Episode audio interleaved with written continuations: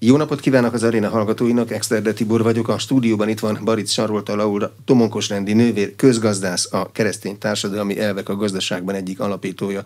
Nagyon örülök, hogy elfogadtam a meghívást. Jó napot kívánok! Jó napot kívánok! Évek óta különleges gazdasági helyzetben élünk. A 2008-as világválság után egymás után jöttek a Covid-járvány, most meg a környékünkön háború van. Erről is fogunk beszélgetni, de először azt szeretném tudni, hogy a keresztény társadalmi elvek a gazdaságban az micsoda? Egy tanítás? Egy hozzáállás a világhoz? Egy egyetemi kurzus? Mi ez?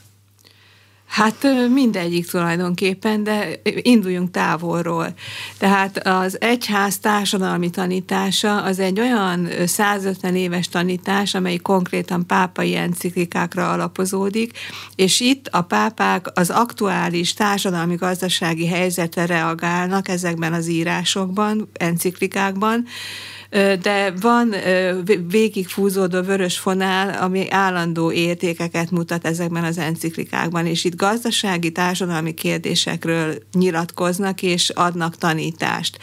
Ez a szűk értelemben vett egyház társadalmi tanítása, tág értelemben pedig ez visszanyúlik egészen Arisztotelészig, aki elsőnek fogalmazta meg a gazdasági rendszereket, majd erről is beszélek, hogy mit mondott Arisztotelész, vagy visszanyúlik Aquinoi Szent a másik, aki egy 13. századi filozófus, teológus, de én szerintem a legjobb közgazdász a középkorban, mert gazdasági kérdésekről is írt. Tehát az egyháznak van véleménye, tanítása a gazdaságról, és ez egy teljesen más paradigma, mint amiben most élünk. Na most a mi, mert akkor a, szűkítem a kört, tehát ez egy tanítás az, a, a keresztény társadalmi elvek a gazdaságban. Szűkebb ö, ö, vonatkozásban pedig, pedig egyetemi kurzusok, illetve értelmiségi embereknek szóló kurzusok szervezve mindenféle intézmény által. Külföldön kezdeném a a, a vonatkozást. Vannak olyan egyetemek, ahol az egyháztársai tanítása alapú közgazdaságtan abszolút fő áram, ilyen például Amerikában a University of St. Thomas, akkor Rómában az Angelicum, a Pápai Szent Tamás Egyetem, akkor a Navarrai Üzleti Iskola, tehát vannak a világon olyan pontok, ahol ez a fajta gazdasági tanítás teljesen elfogadott és, és, és nagyon népszerű. Lopiano például Róm, Olaszországban 2010-ben a Szapiencia főiskolán az akkori általános főnöknő felettesem, aki rektor helyettes volt, azt mondta, hogy nézzük meg, hogy a Szapiencián meg lehet-e valósítani azt a gazdasági tanítást, ami az Angelikumban, illetve ezekben az egyetemeken már folyik, mert hogy a Szapiencia bővíteni szeretné a látókörét. És akkor ö, egyik társammal kidolgoztunk egy képzési rendszert, amit akreditáltatott a főiskola, és ennek a neve lett az, hogy keresztény társadalmi elvek a gazdaságban képzés. És keteg, tehát hogyha esetleg ezt így belebottanak ebbe a mozaik szóba, hogy keteg, akkor ez ezt a keresztény alapú gazdasági képzést jelenti Magyarországon.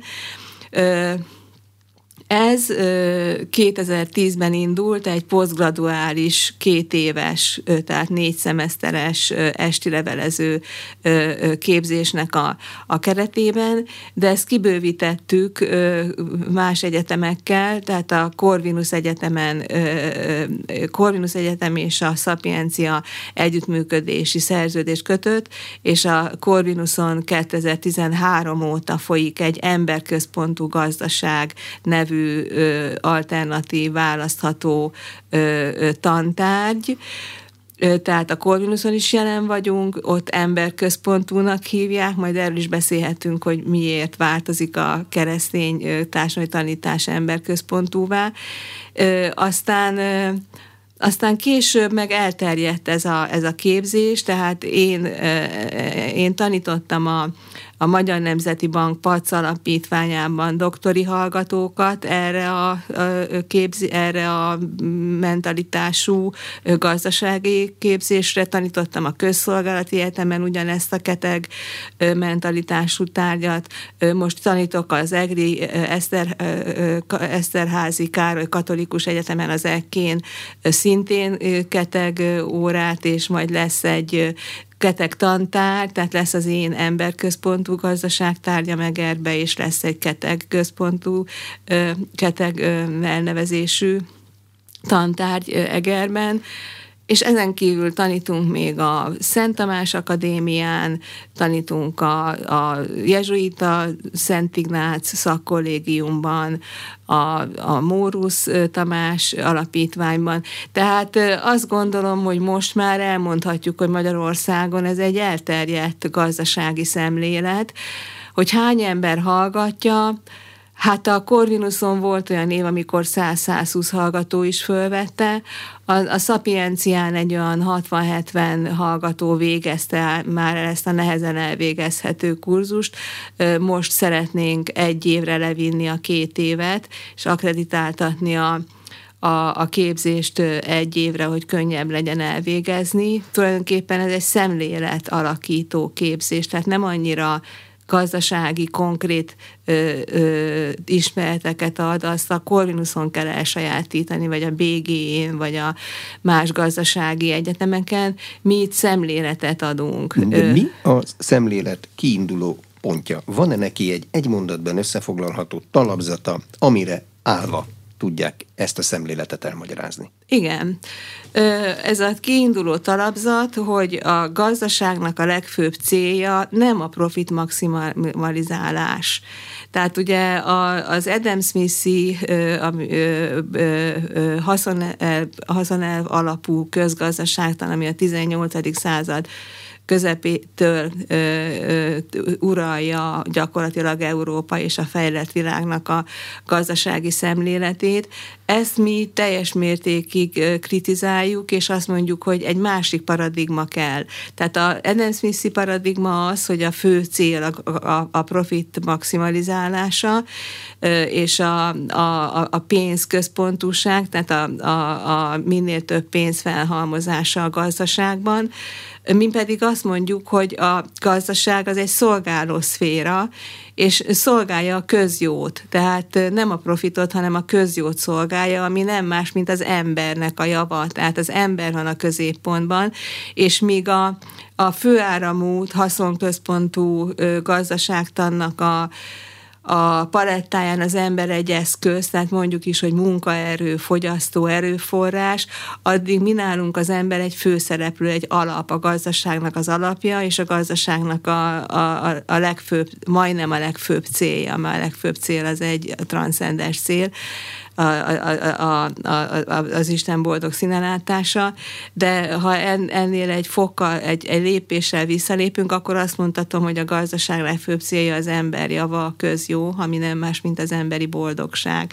Tehát, teljes, tehát átrendeződnek az eszköz meg a cél ö, ö, szerepei, és átrendeződik az egész gazdasági struktúra.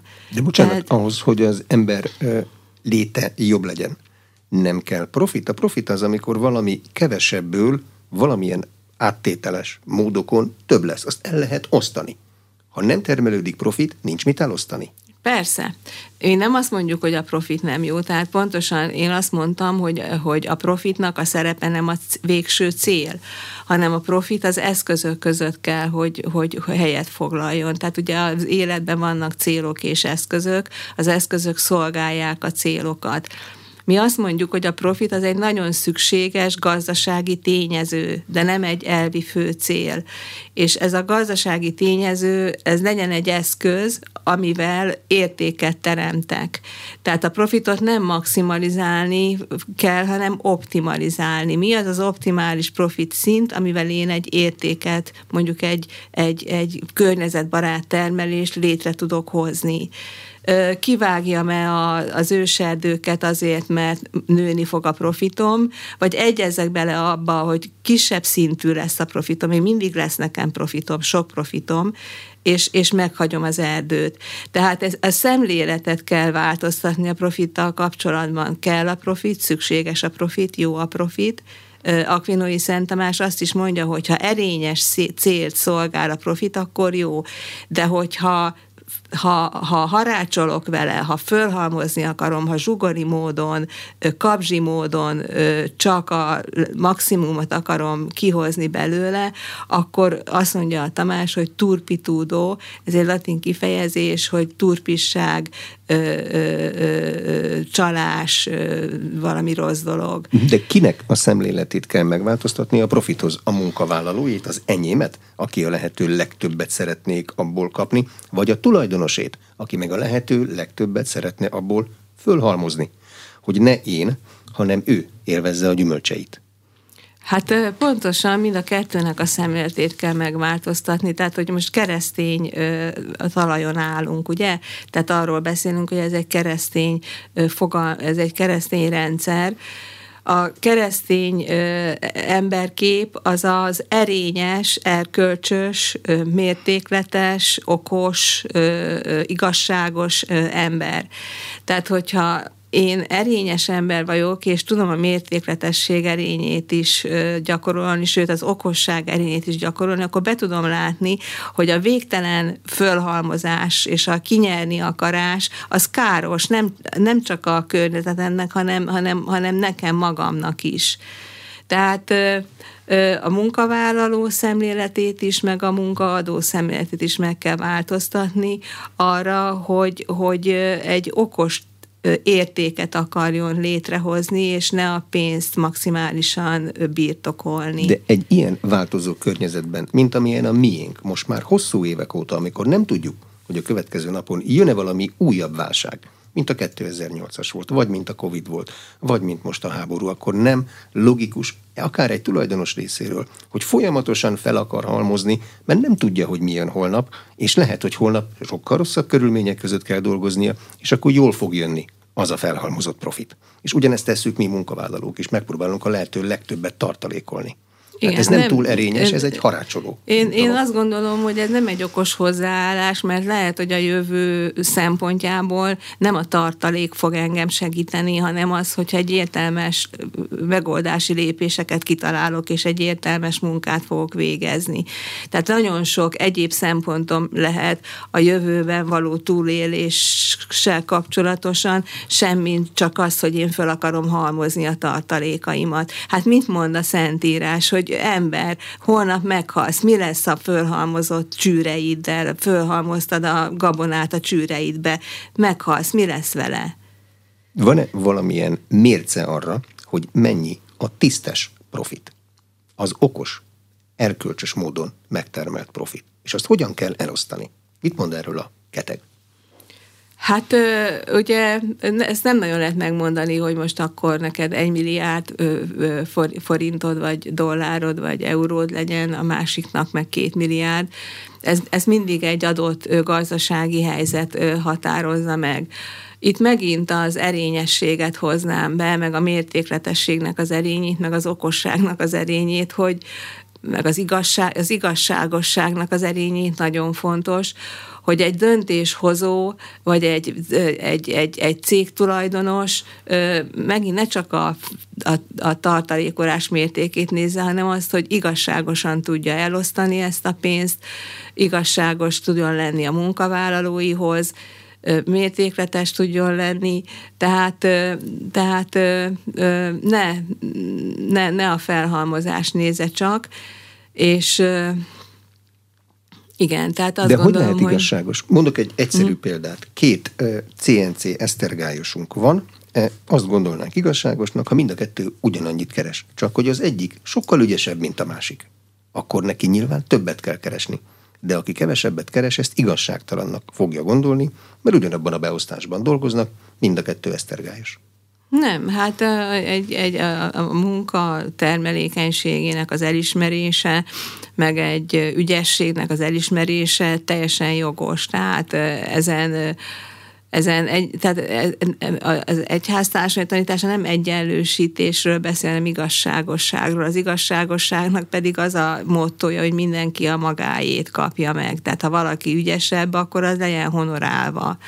Ugyanakkor nem kiugróan magas, tehát még az előző kérdéséhez eszembe jutott az, hogy hogy, hogy, hogy, hogy az egyház társadalmi tanítása szerint gazdálkodó vállalkozásoknál a legalacsonyabb meg a legmagasabb fizetések között nincsen akkora különbség, mint egy, mint egy nem keresztény vállalatnál. Tehát a Mondragon az egy baszk telephelyű multinacionális vállalat, ott a portás meg az igazgató fizetése közötti különbség 6-8 szoros, a Sony-nál 500-szoros.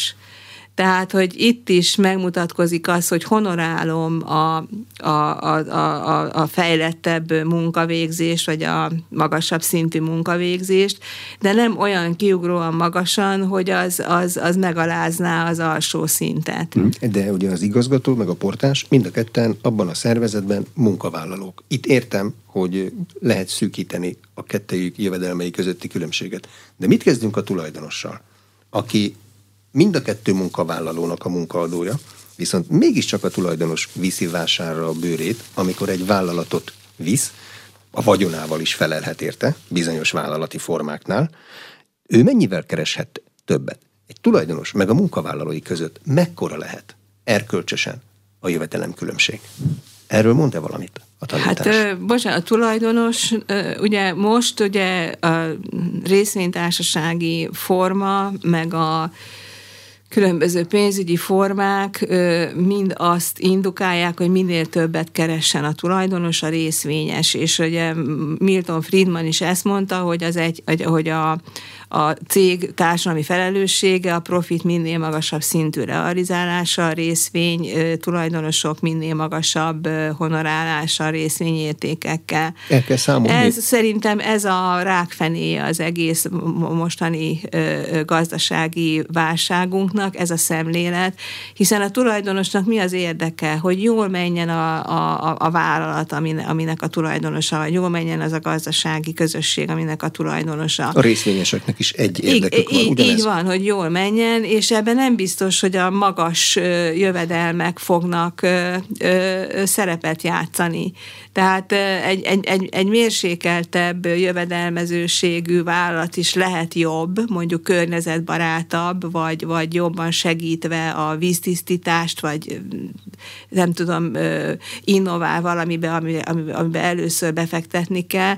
Tehát, hogy e, ezen is sokkal összetettebb, és ha csak az az én szemléletem, hogy minél több pénzt harácsoljak abból a vállalkozásból, akkor, akkor itt fogunk tartani, ahol most. Uh-huh. De a, a felhalmozás az mikortól kezdve erkölcstelen? Tehát van-e ennek valamilyen mérőszáma? Ez ember karján elfér 10-12 óra. Három Rolexnél még jó, hat Rolexnél már kevésbé jó a felhalmozás? Vagy hogy kell ezt kiszámolni érzékletesen? Erre, erre nincsen szám, tehát nem, nem, nem matematikai példa ez a szemlélet, hogy ne harácsoljak, hanem ez egy lelkiismereti kérdés. Tehát például, hogyha azt látom, hogy a munkavállalóimnak többre volna szükségük egy jobb élethez, akkor ott egy munkaadó lelkismerete meg kell, hogy szólaljon? Persze, hogyha, hogyha ha, ha ő egy lelkiismeretes munkaadó, akkor törekszik arra, hogy a, hogy a munkásainak is jó legyen. Tehát az, hogy, hogy egy vállalkozásnál a, bérek aránylag magasabb szintűek, mint egy kizsákmányoló típusú vállalkozásnál, ez, ez, ez teljesen jogos, hiszen a, a, a 19. századi kapitalizmusnak is ez volt a rákfenéje, hogy gyereket, dolg, gyerekmunka volt, hogy női munka volt, ezeknek nem fizettek. Most is egy, egy csomó országban, Dél-Kelet-Ázsiában, Afrikában, Kínában az a szemlélet, hogy minél alacsonyabb legyen a munkabér, mert, mert akkor minél nagyobb a profit, de hát ez egy, ez egy embertelen szemlélet. De hogyan kezeli? Tehát tisztességes munkáért tisztességes bér. Ugye ez, ez okay. nem, nem Lenin mondta, hanem ezt második János Pál pápa mondta a Labore Maxenzis enciklikájában. Hogyan kezeli a, ez a tanítás a globális versenyt? Mert azt könnyű belátni, hogy aki gyerekeket dolgoztat, embertelen körülmények között, az a piacon előnybe kerül, mert olcsóbb lesz a póló, amit elad. Ahhoz képest, mint aki normális helyen, normális bérért felnőtt emberekkel dolgoztat. Előbb-utóbb a B tönkre fog menni. Nem, ez csak azon a piacon ö, jelent előnyt, amelyen ez a szemlélet uralkodik. De, de még egyszer mondom, lássuk be, és ezt én most a legnagyobb meggyőződéssel mondom, hogy az összes problémánk a mai világgazdaságban ebből a neoliberális gazdasági szemléletből származik, és ebből a haszonelvű gazdasági szemléletből származik, hogy csak a pénz, csak a nyereséget nézem ha én, ha én, amit az előbb mondtam volna, ha az emberek érdekét nézném, akár munkavállaló, akár munkaadónak az érdekét nézném, hogyha az ő javát akarnám, akkor egész másképp néznénk ki. A verseny az, az megint egy érdekes kérdés. Mi azt mondjuk, hogy az együttműködés sokkal ö, gyümölcsözőbb, mint a verseny. Tehát hát amikor volt a, a COVID, és voltak az oltó, oltó anyaggyárak, tehát a különböző szervezetek gyártottak különböző oltóanyagokat, nagyon jó hír volt az, hogy elkezdtek együttműködni és nem egymást kinyírni, hanem együttműködni. Aztán a, a végső, most nem tudom, hogy a végső álláspont micsoda, lehet, hogy visszaestek a versengésnek a, a, a, a rákfenéjébe, de együttműködés volt közöttük, és me, me, me, me, mennyire jó, jó volt nekünk az, hogy együttműködés volt. Számpéldák mutatják azt, hogyha, hogyha együttműködik két vállalat, akkor az nyer-nyer helyzetet tud ö, eredményezni. De nem csak és valami... a, bocsánat, a nyer-nyer helyzet az össze, nagyobb össznyereséget hoz, mint a nyer-veszít helyzet. De mi, Tehát mi mindenki a... jobban jár az együttműködéssel. Az én gondolkodásom még nem tudott kiszakadni ebből a uh, nyer-veszít helyzetből.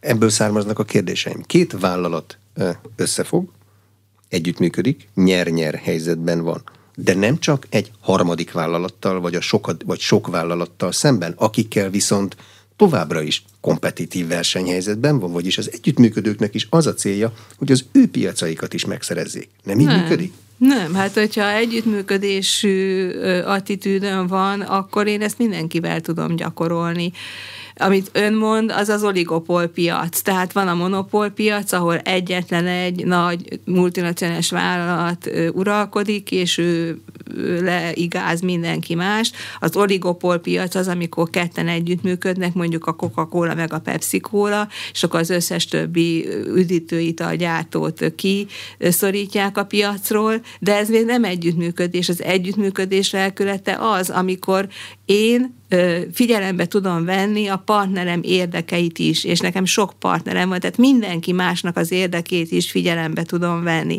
A családban nem csak a Pistike kap cipőt, mert őt szeretem a legjobban, hanem figyelembe tudom venni a Katika meg a Lajoskának is az érdekeit.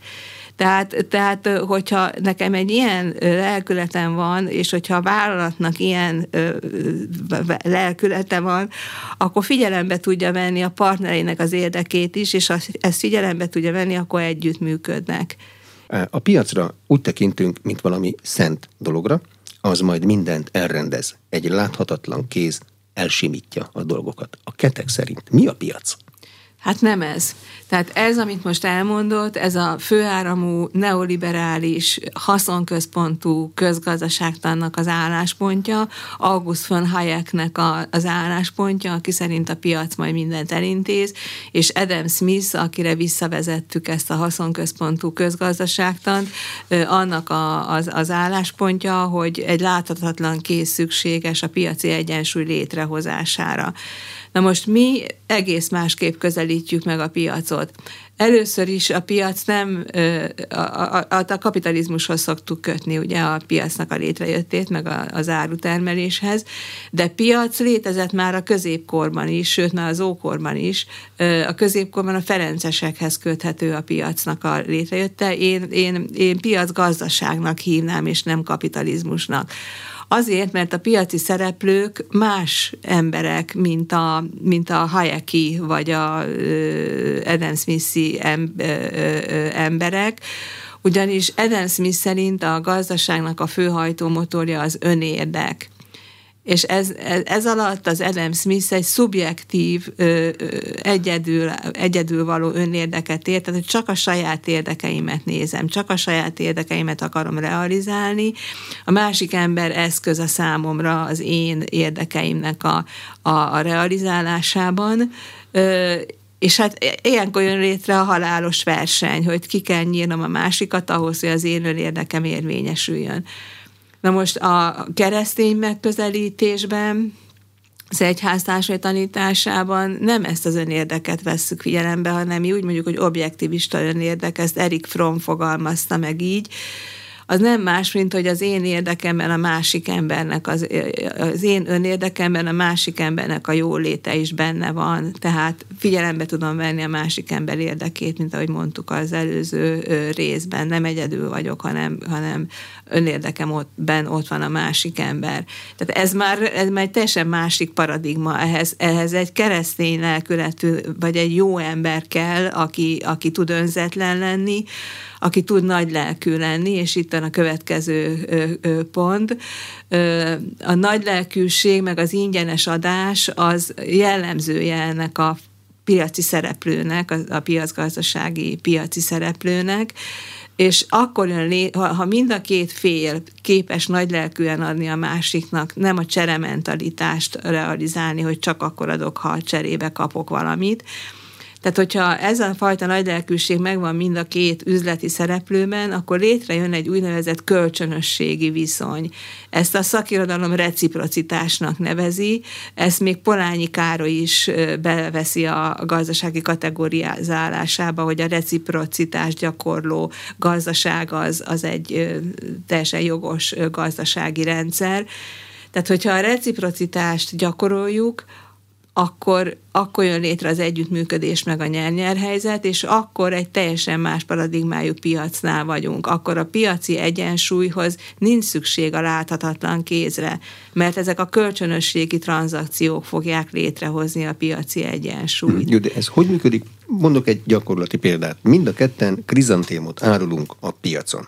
Amikor a hagyományos öld meg a versenytársadat alapon vagyunk, akkor én egy ideig sokkal olcsóbban fogom adni, hogy magának ne legyen pénze vető magra, és jövőre már nem lesz ott a piacon, és akkor én annyiért adom, amennyiért én gondolom.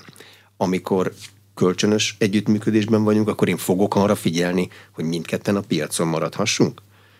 De hát akkor nekem kevesebb lesz a profitom. Lemondok a profitról azért, hogy ön is a piacon maradhasson? Bizony. Ez, erről beszélek, hogy, hogy, hogy, hogy, hogy, hogy az ilyen gazdálkodási logikában gazdálkodó ember nem a, a profit legnagyobb mértékű realizálására törekszik, hanem arra, hogy a saját üzlete is jól menjen, meg a másiknak az üzlete is jól menjen. Én megmondok egy ilyen példát, mert vannak gyakorlati vállalkozók, akik, akik ezt a fajta piacgazdaságot valósítják meg. Van egy nemzetközi vállalkozói hálózat, az Uniapak, itt 47 ezer, tehát jelentős számú keresztény vállalkozó a tagja ennek az Uniapaknak világszerte, és ők ezt a fajta együttműködést megvalósítják. Vagy Magyarországon van az érmeháló, értékmentén gazdálkodóknak a, a, a, szövetsége, hát itt is együttműködés van, szóval én ismerem őket nagyon jól, és ezek egymás segítik. Tehát amikor volt a válság, ők azért tudtak túlélni, mert, mert a vállalkozók segítséget nyújtottak egymásnak. Jótékonykodnak, stb. És nagyon jól megélnek, tehát semmivel nem, nem rosszabb az ő üzletük, mint egy nem keresztény vállalkozónak hmm. az üzlete. A keresztény vállalkozói üzleti modellből a versenytárs fogalmát tulajdonképpen kiírhatjuk? Hiszen együttműködő társak hát vannak nem, mostantól együttműködő kezdve. társak, van nemes versengés. Ugye Fülöp Márta, nemzeti, a, a Magyar Tudományos Akadémiának a szociológusa, a verseny, versengés kutató, és ő megkülönböztet halálos versenyt és versengést. Tehát az olimpián sem egymást nyírják ki a versenyzők, hanem van első helyezett, második helyezett, harmadik helyezett. És ugye volt a a Dani, milyen Dani, aki odatta az első díját az egyik beteg társának. Tehát csodálatos gesztusokat tud, tud, tudunk látni a sportból is, amikor, amikor nemes lelkűen az egyik sportoló a másiknak segít, vagy akár odaadja a díját. A, milyen Dani? Hát most ezt nekem nem se jut eszembe, mert közben azon gondolkozom, hogy van-e egy ilyen keresztény lelkületű gazdasági modellre társadalmi igény. Tehát mi lesz az a pont, amikor az emberek azt mondják, hogy belátom, hogy ez nekem is jobb lenne. És nem az a legfontosabb, hogy én magam a lehető legtöbbet felhalmozzak, hanem hogy egy ilyen erkölcsösebb rendszerben legyek gazdasági aktor? Hát nagyon jó a kérdés, nagyon pozitív élményeim vannak. A Egerben mondtam, hogy tanítok, és írt a, a, a záró követelmény az egy beadandó volt, hogy írjanak egy beadandót a tanultakról, és ott hát hát legalább három-négy hallgató írta azt, hogy annak a hatására, amit én elmondtam nekik a fél év során, nekik megváltozott a szemléletük, és ők így szeretnének a jövőben gazdálkodni. Az egyik lány leírta, hogy egy kávézót akar nyitni, de nem azért, hogy sok pénz legyen benne, hanem azért, mert szeretné az embereket kedvesen megvendégelni a kávéjával. Tehát neki ez volt a fő célja, hogy Jó. megvendégeljen. De bizonyít... És ezt egy, ezt egy tinédzser írja nekem. Oké, okay, de bizonyítható látható az, hogy a többségi gazdasági modellben működő társadalmakban egy olyan gazdasági társaság, amely arra alapul, hogy szeretem azt, amit csinálok, jót akarok csinálni, de nem akarom a lehető legtöbb profitot bezsebelni, az működőképes? Tehát ezt lehet valahogy bizonyítani? Van erre valami példa, vagy csak arra van példa, hogy hát egy ideig megy, aztán a versenytársak megeszik? Szerintem ez a működőképes. Tehát amit, amit most elmondott, ez a működőképes, és erre vágyik az ember. Az, hogy az emberben most már kialakult egy kabzsi és mohó lelkület, ez, ez gyakorlatilag az embertől teljesen idegen. De én ugye másik tétet, hagy mondjak el, szintén a Kvinói Szent Tamástól a természet törvénynek a tételét, ebben a természet törvényben a Tamás kimondja azt, hogy az embernek elsődleges hajlama a jóra való meg a társas lét, létre való, tehát az elsődleges hajlama van arra, hogy társas létét élje, tehát hogy ne egyedül, hanem, hanem, hanem közösségben éljen. Tehát ez a jóra való hajlam, ezzel vagyunk megteremtve ezzel születtünk. Ez tönkre megy, nagyon látjuk, hogy nagyon tönkre megy jelenlegi világban, csak a tönkremenéseket látjuk. De ez az alap, én hiszem, hogy ez megvan mindenkibe, és e, e, a szíveméjén erre vágyik az ember, és hogyha erre rátalált, akkor, akkor ennek örül. Mhm. Van-e lehetősége minden embernek a benne lévő jóval élni. Arra gondolok, hogy vannak közöttünk is nagyon szegény emberek, akiknek nem úgy több választási lehetőségük van, hanem csak egy, túlélni egyik napról a másikra. Ők hogy viszonyulnának egy ilyen gazdasági rendszerhez? Hát ők sokkal jobban éreznék magukat, mert ők kapnának segítséget. Tehát egy ilyen gazdasági rendszerben pontosan a szegények, a hajléktalanok, a betegek, a rászorultak, a fogyatékosak, azok, azok nagyon gondozva vannak. De teremtődik annyi profit, mert hogy azt megbeszéltük, hogy a profitot nem eltörölni kell, hanem másképpen használni, Igen. hogy mindenkinek jusson? Bizony, teremtődik. Most még ilyen ö, környezetvédőktől is tudom, illetve a teremtésvédőktől, meg fenntartható fejlődés szakemberektől, hogy erőforrásunk is lenne elég, hogyha az igazságosan lenne elosztva. Tehát én egyetlen nem félek attól, hogy, hogy, hogy, hogy, ott, tehát, hogy egy vállalkozás azért menne csődbe, mert a profitját arra használja, hogy segített valamilyen rászorulónak e, ez a, hát ugye van a CSR-nak a jelensége, a, a, a corporate social responsibility, társadalmi felelősségvállalás. Hogyha ezt egy cég tisztességesen csinálja, akkor itt vagyunk. Hát, de, ez van... a cég profitjának egy-két százalékban mérhető része? Hát egy nagy vállalatnál ez is nagy összeg, igen, igen. Így van, tehát mm, de gazdálkodni kell a profittal, tehát meg fel kell osztani, hogy mire mennyit szán az ember.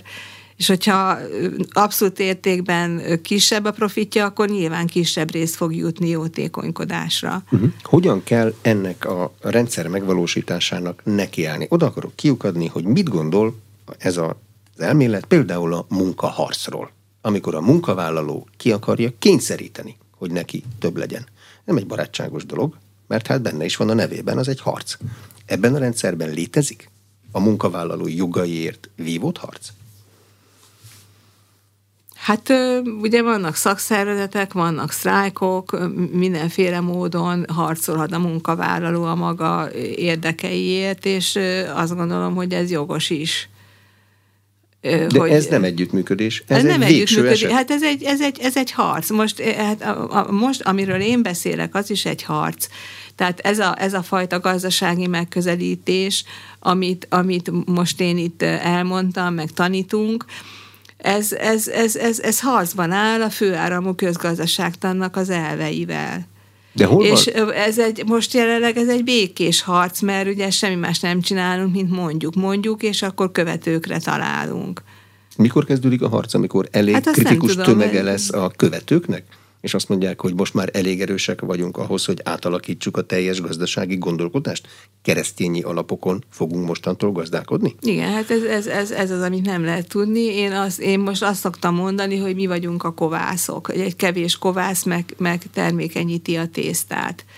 És annyira termékenyíti, hogy például megint egy ilyen keresztény gazdasági előadásban hallottam, hogy már a Coca-Cola is azt mondja, hogy számára nem a, a a, a, a részvényesek érdeke a fontos, hanem a, a, az érintetteknek az érdeke. Tehát, hogy figyelembe vesz az érint. Tehát, hogy azért mondom, hogy termékenyíti a tésztát Jó, de ez meddig a fajta. tudja mondani egy részvénytársaság menedzsmentje, hogy mostantól kezdve nekem nem a részvényesek érdeke a fontos, hanem a közjó, nem a következő közgyűlésig, ahol el fogják őket zavarni. Mert a részvényesek, ha nem látják be ezt, akkor ők továbbra is abban érdekeltek, hogy a szelvényvágásnál ők a lehető legtöbb pénzt vigyék haza. De most itt nagyon, nagyon arra, arra fókuszál, hogy itt mindenki csak ellen fog állni. Megpróbálom megérteni Én a meg azt akarom mondani, hogy van fordulópont, van egy mozgalom, a Blueprint for Better Business, ezt is meg lehet nézni a Google-be, beüti, hogy Blueprint for Better Business, az üzlet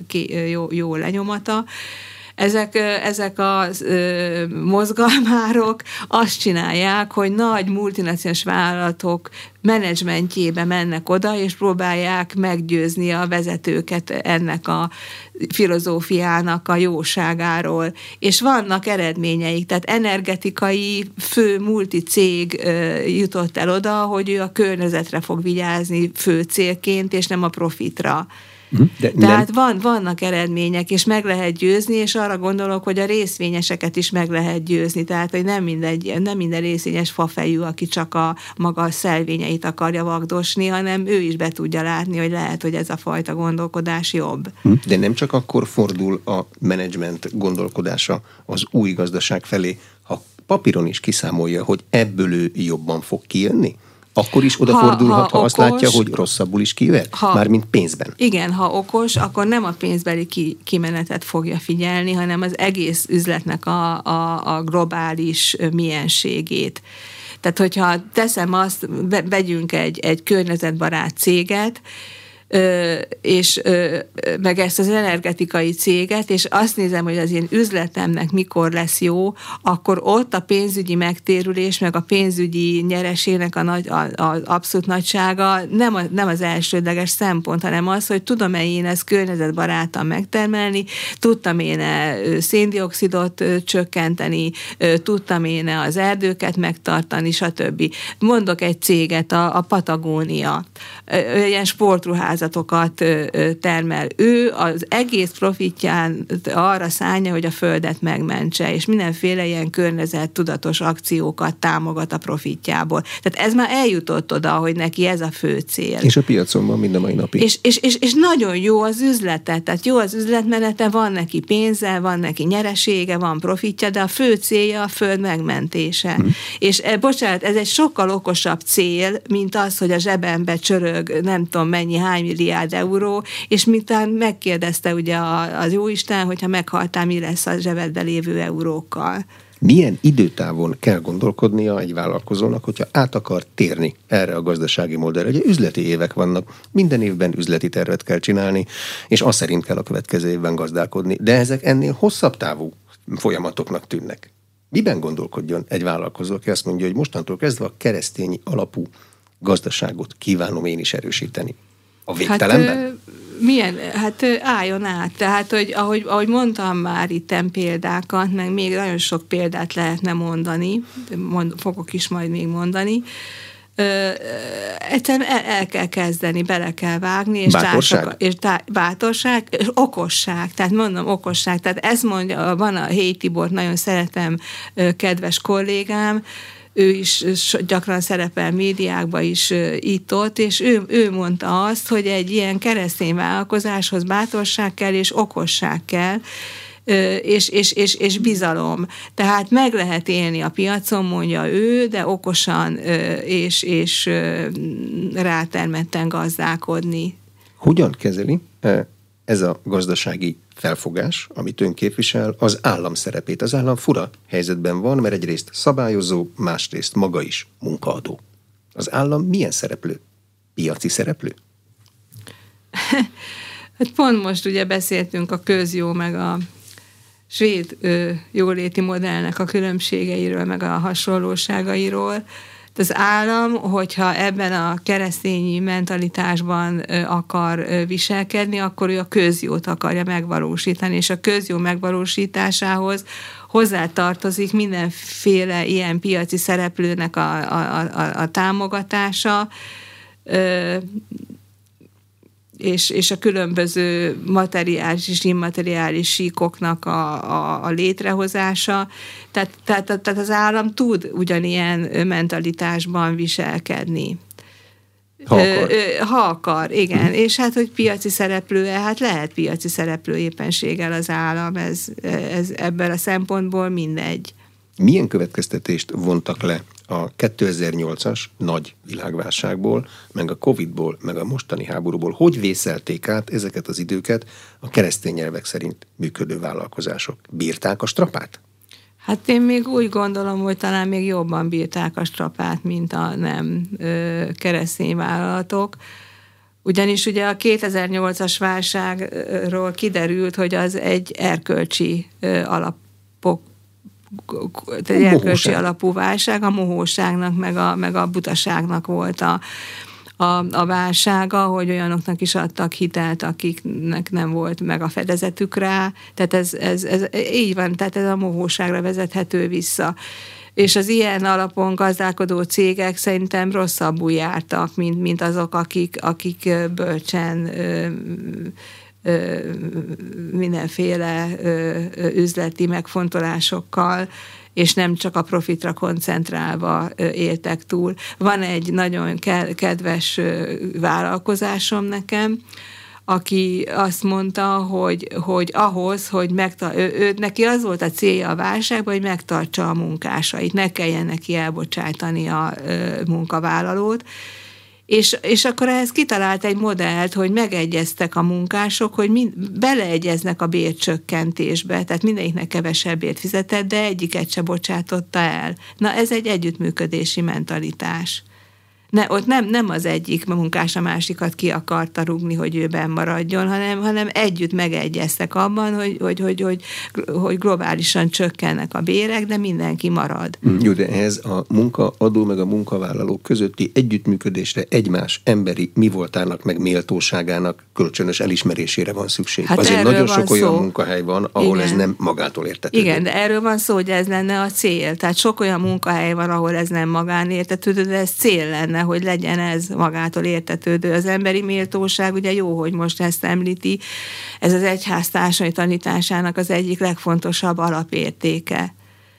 De és ezt, ezt, ezt mindenki, bocsánat, ezt mindenki tudja gyakorolni, nem csak a keresztény ember tudja belátni, hogy méltósága van az embernek. De ezt egy munkahelyi környezetre le lehet fordítani? Mondjuk egy főnök beosztotti viszonyra, hogy az emberi méltóságot kölcsönösen tiszteletben tartják? Igen. Én azt gondolom, hogy a mai közgazdaságtanban a, a, az emberi erőforrás menedzsment egy nagyon fejlett ö, ö, disziplína és nagyon sok olyan elmi, gazdasági, elmi, modern gazdasági elmélet van, ami nagyon haja az a keresztény megfontolásokra, például a tímeknek a fontossága, például az, hogy a szolgáló vezetésnek a fogalmának a bevezetése, a servant leadership, tehát, hogy a vezető az egy szolgáló ö, ö, figurája a gazdasági életnek, és együttműködik a, a beosztottjaival, és a szubszidiaritás elve megvalósul a menedzsmentben, amennyiben önállóságot hagy a, a, a tímeknek és ő csak besegít akkor, amikor probléma van. Tehát, hogy nagyon sok ilyen keresztény filozófia beszűrődik már a, a, az emberi erőforrás menedzsmentbe, de a marketingbe is többek között van ilyen, van ilyen ö, ö, ö, kategória, hogy felelős marketing, ami, ami, ami megpróbálja nem az árukat nem csak arra degradálni, hogy minél több haszon származzon a termelőnek, hanem, hanem tényleg hasznos-e az embernek valójában. Tehát, hogy, hogy én azt gondolom, hogy ez a fajta mentalitás, amiről mi itt beszélünk, ez nem csak a keresztény oldalakon van meg, hanem, hanem azoknál a közgazdászoknál, akik tudnak felelősen gondolkodni az emberről, és, van, és sok ilyen van. Van egy rendezvény sorozatok, ez a párbeszéd sorozat, ez most már egy ideje megy. Ugyanilyen megkövült profitpárti emberekkel kell beszélgetnie ott is, mint amilyen én vagyok? Nem. Nem? Szerintem ő se, ő se megkövült, hanem most itt az ördögügyvédjét játsza, de ez nagyon tetszik.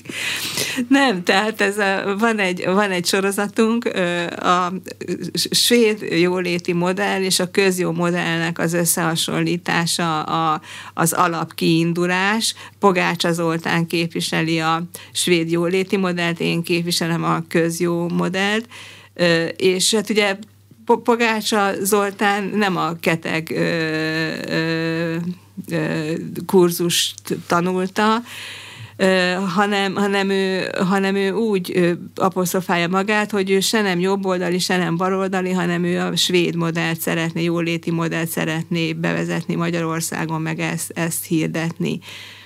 És akkor egy beszélgetés alkalmával a Corvinuson elkezdtünk hát nem vitatkozni, hanem csak beszélgetni, diskurzus folytatni a két modellről, és kiderült, hogy nagyon sok egyezőség van a közjó meg a svéd jóléti modell között, persze vannak eltérő vonások is, és akkor, akkor úgy a többi kolléga, aki ezt hallgatta, kitalálta, hogy csináljunk egy sorozatot ebből, és mutassuk meg, hogy, hogy, hogy, el, hogy eltérő értékrendű emberek is tudnak diskurzust folytatni. Teljesen jó hangulatú beszélgetés, mint hogyha nem akarták volna egymást lenyomni. Nem akartuk egymást lenyomni, hanem kerestük a közös pontokat. Most az utóbbi, a tegnapi Corvinusos eseményen a különbségeket kerestük, de én úgy gondolom, hogy a, a Zoltán helyébe is mondhatnám, hogy, hogy két olyan ember állt egymással szembe, vagy egymás mellett, akik tisztelik egymást, elfogadják egymás értékeit, keresik egymásban a jót, és nem lenyomni, és nem, nem versenyezni akarnak. És ebből egy csomó olyan információ fakadt a közönség számára, ami szerintem nagyon jó volt. És ezt folytatják. És, és, és, és szeretnénk ezt különböző témákban megvalósítani. A Corvinuson volt a fenntartható fejlődésnek a témája, ott két vitapartnert állítottunk ki, a Köves Alexandrát a Corvinusról és a Nemes Csabát a Naphimnusz Egyesületből. Aztán lesz az oktatásról egy ilyen diskurzus a Debreceni Egyetemen. Forró témákat választanak. Direkt, direkt. A egészségügyről is szeretnénk ilyen diskurzust folytatni, meg a pénzügyekről, meg a szociológiáról. Tehát ez, ez, ez és ez, tehát tulajdonképpen a, a, a szándékunk aznak a bemutatása, hogy lehetséges a párbeszéd, ez is a mottónk. Köszönöm szépen az elmúlt egy órát. Baric Sarolta Laura Domonkos rendi nővér közgazdásza a keresztény társadalmi elvek a gazdaságban kurzus egyetemi eh, oktatási rend és nézőpont egyik magyarországi alapítója volt az Inforádió arénájának vendége. A műsor elkészítésében Sipos Ildikó felelős szerkesztő és Módos Márton főszerkesztő vett részt. A beszélgetést a rádióban most felvételről hallották, és az infostart.hu oldalon is figyelemmel kísérhetik. Köszönöm a figyelmet, Exterde Tibor vagyok.